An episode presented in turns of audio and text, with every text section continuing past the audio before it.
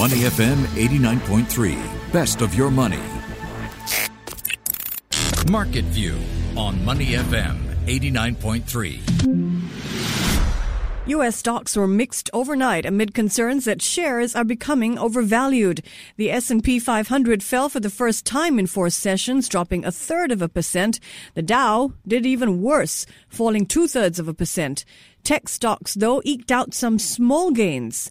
Here in Asia, stocks are generally trading lower this morning. Tokyo, Seoul, and Sydney are all in the red. Joining me now for a deeper dive into the markets is Ryan Huang. How are you doing, Ryan? Are you feeling 618-ish? You know, it's a mid-year shopping festival in China. People usually uh, shop online. What are you thinking of? Yeah, this is a big day. Uh, this is uh, JD.com's founding day, so they came up with this festival. So mm. maybe it's a chance for people to buy their Father's Day gifts oh, if you can get it here on time. time though. uh, of course, the big day for JD.com as well. They mm. make their secondary listing debut on the Hang Seng yes. today. And so far, looking at the grey markets, mm-hmm. there is a premium of 5.9% on it. So it wow. is quite popular. So maybe uh, people are not just buying online, they are buying the JD.com stocks today as well. Oh boy, I'll keep an eye on that. L- listen, investors seem to be putting on the brakes just a little bit as they try to weigh optimism over reopening economies with concerns about the second wave of a pandemic. There are also concerns about corporate valuations that are creeping into the picture. So from the analysts that you're speaking with, Ryan, which sectors do they think still seem to have the most upside? Yeah, so it has been quite an interesting past few weeks, right? A lot of people going into the markets in the past few months and the first quarter or so because of what's been happening, the March sell off, and then you have the stimulus measures giving people more money to spend, and some people have been spending it in the stock markets, and that has been chasing a lot of stocks, and that has pushed up a lot of um, markets. And like you mentioned, some of them are overvalued. So, which are the ones that are likely to still have some momentum ahead? And from the people that have been talking to me, a lot of them still like the technology sector. So no surprises because of what's going on with the new normal, the work from home new normal, the reliance on technology. So uh, you are looking at things like e-commerce, the likes of JD.com, uh, Alibaba also will be one to watch today. Um, so that sector is going to be, I think, something to um, watch in the next few quarters. Also, looking out for the software providers, the likes of Zoom Video. That is something that people have grown to rely on and likely will uh, leverage further uh, when they do have more work from home uh, measures still in place. So that is something uh, that is still quite uh, favored right now, technology stocks. So social distancing stocks and riding on the not ephemeral theme of work from home, basically. Yeah, I have to point out as well. So we saw overnight that the Dow Jones Industrial Average and the S&P 500 dropped under 1%. Mm. But the Nasdaq Composite is still on a four-day winning streak. It was is up that by driven 0.2%. By the tech, the tech driven by stocks? tech. Yeah. Even Apple was up at one point, jumping 0.9% to hit an all-time record mm. before giving up some of those gains with the broader market. But it's a reflection of how much technology is really favored right now. All right, what do you think of uh, infrastructure plays? Oh yes, I have to mm. also put this in medical supplies. Mm-hmm. Top Glove is one of the hot names right now back yep. home, and it has been rising since the start of the year. Um, right now, it's trading at over five dollars, so that is more than twice where it was from the start of the year. Yeah, based in Malaysia, you know, it's led to four billionaires, new ones being uh, created in Malaysia. Mm, gloves for, mm.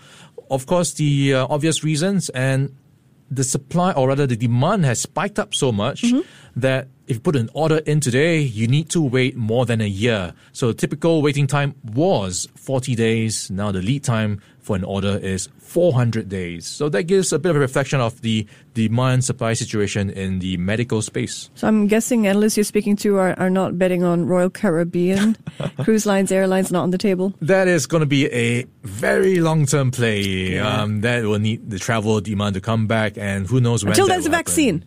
A vaccine yeah. or something to manage um, the ongoing, um, you know, the treatment. So we have maybe some potential ones like um, the Dex- steroid. Dexamethasone, yep. Well, listen, trade concerns back in the news. The United States top trade negotiator, Robert Lighthizer, saying that the WTO, the World Trade Organization, is now in the Trump administration sights. In testimony to the U.S. Congress, Lighthizer indicated that the U.S. is going to continue its combative approach to seeking lower tariffs overseas. He also wants to reduce duty-free imports. Tell us more, Ryan. Yeah, this is interesting. The timing of this comes amid what was a bit of a bomb from John Bolton. So, John Bolton is releasing a book, and in his book, he also, well, according to him, laid out a couple of uh, things that people did not know. And uh, apparently, he is saying President Donald Trump um, was offering or is trying to use China to win the elections, getting them to buy things um, like agricultural goods. And according to Robert Lighthizer, those accusations are untrue. So there's a big bit of a back and forth between um, what's being said in Bolton's memoirs, and then you have Robert Lighthizer trying to downplay all those accusations. So he, John Bolton, has been accusing Donald Trump of giving personal favors to dictators that he liked. So of course, you might expect Robert Lighthizer, who is working for Donald Trump, to say that is not true. So this is playing out, uh, and also you have to remember um, China also facing a couple of um, battles with the likes of Australia. And even the EU overnight has come out to say that they are clamping down on foreign subsidies from places like China because they are afraid that these foreign subsidies will make it unfair for European companies to compete. And they are afraid that overseas firms will eat up market share in strategically important sectors and even uh, get important technology. So that's something that's playing out not just between US and China, but also between the Europe um, European Union and China, and China and Australia. Mm, not to mention China and India, in Ladakh. Um, John Bolton's explosive book, the former uh, national security advisor, the title is The Room Where It Happened. Excerpts have been leaked to the media. I will definitely be reading your excerpts in just a bit. Let's check in. Uh, well, before we check in on markets, I want to ask you a question. Have you rented a Hertz rental car? When you I travel? I have. A uh, long time ago when I was right. still traveling. So um, it just sounds so wow, long ago. it seems so innocuous, right? You, you get off the plane, you get into your Hertz car. Well, um, despite facing a line of creditors, Hertz announced plans to raise 500 million US dollars in new shares. Hertz is filing for bankruptcy. Keep that in context, yeah? So it sounds kind of audacious, right? Raising 500 million US dollars in new shares. This is a company in trouble. It turns out security regulators uh, think it's a little audacious as well. What can you tell us, Ryan? Yeah, so this car rental company, like many car rental companies, uh, under a lot of stress because everyone's staying at home. Who needs a car right now? So they have gone into a huge hole of debt and they are trying to get out of it by raising money. And instead of getting money from investors or getting a loan from the banks, they have decided to get it from the stock market. So what the advantage is for Hertz is you don't have to pay back your shareholders there isn't the same obligation as getting a loan from a bank. Um, so the shareholders, common stockholders, are the last in line when a company is liquidated. So even Hertz has said, no, these shares may potentially be worthless. And despite that, you still have people lining up to get shares of Hertz. So they filed for bankruptcy on May the 22nd, and May the 26th, you saw the shares plunge to a record low, 40 cents.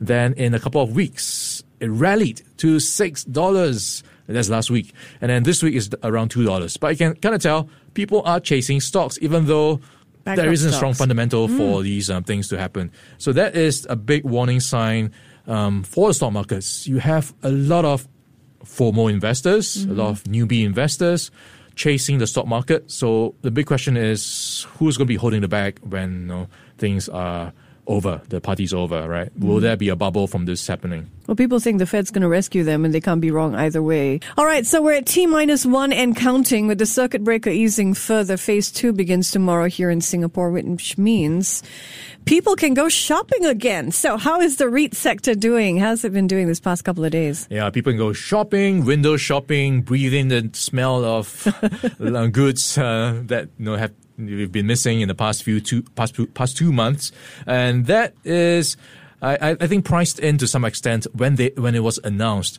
And if I look at what's happening in Singapore markets this morning, it is pretty much tracking the rest of the region. It's down mm. by 0.6 percent.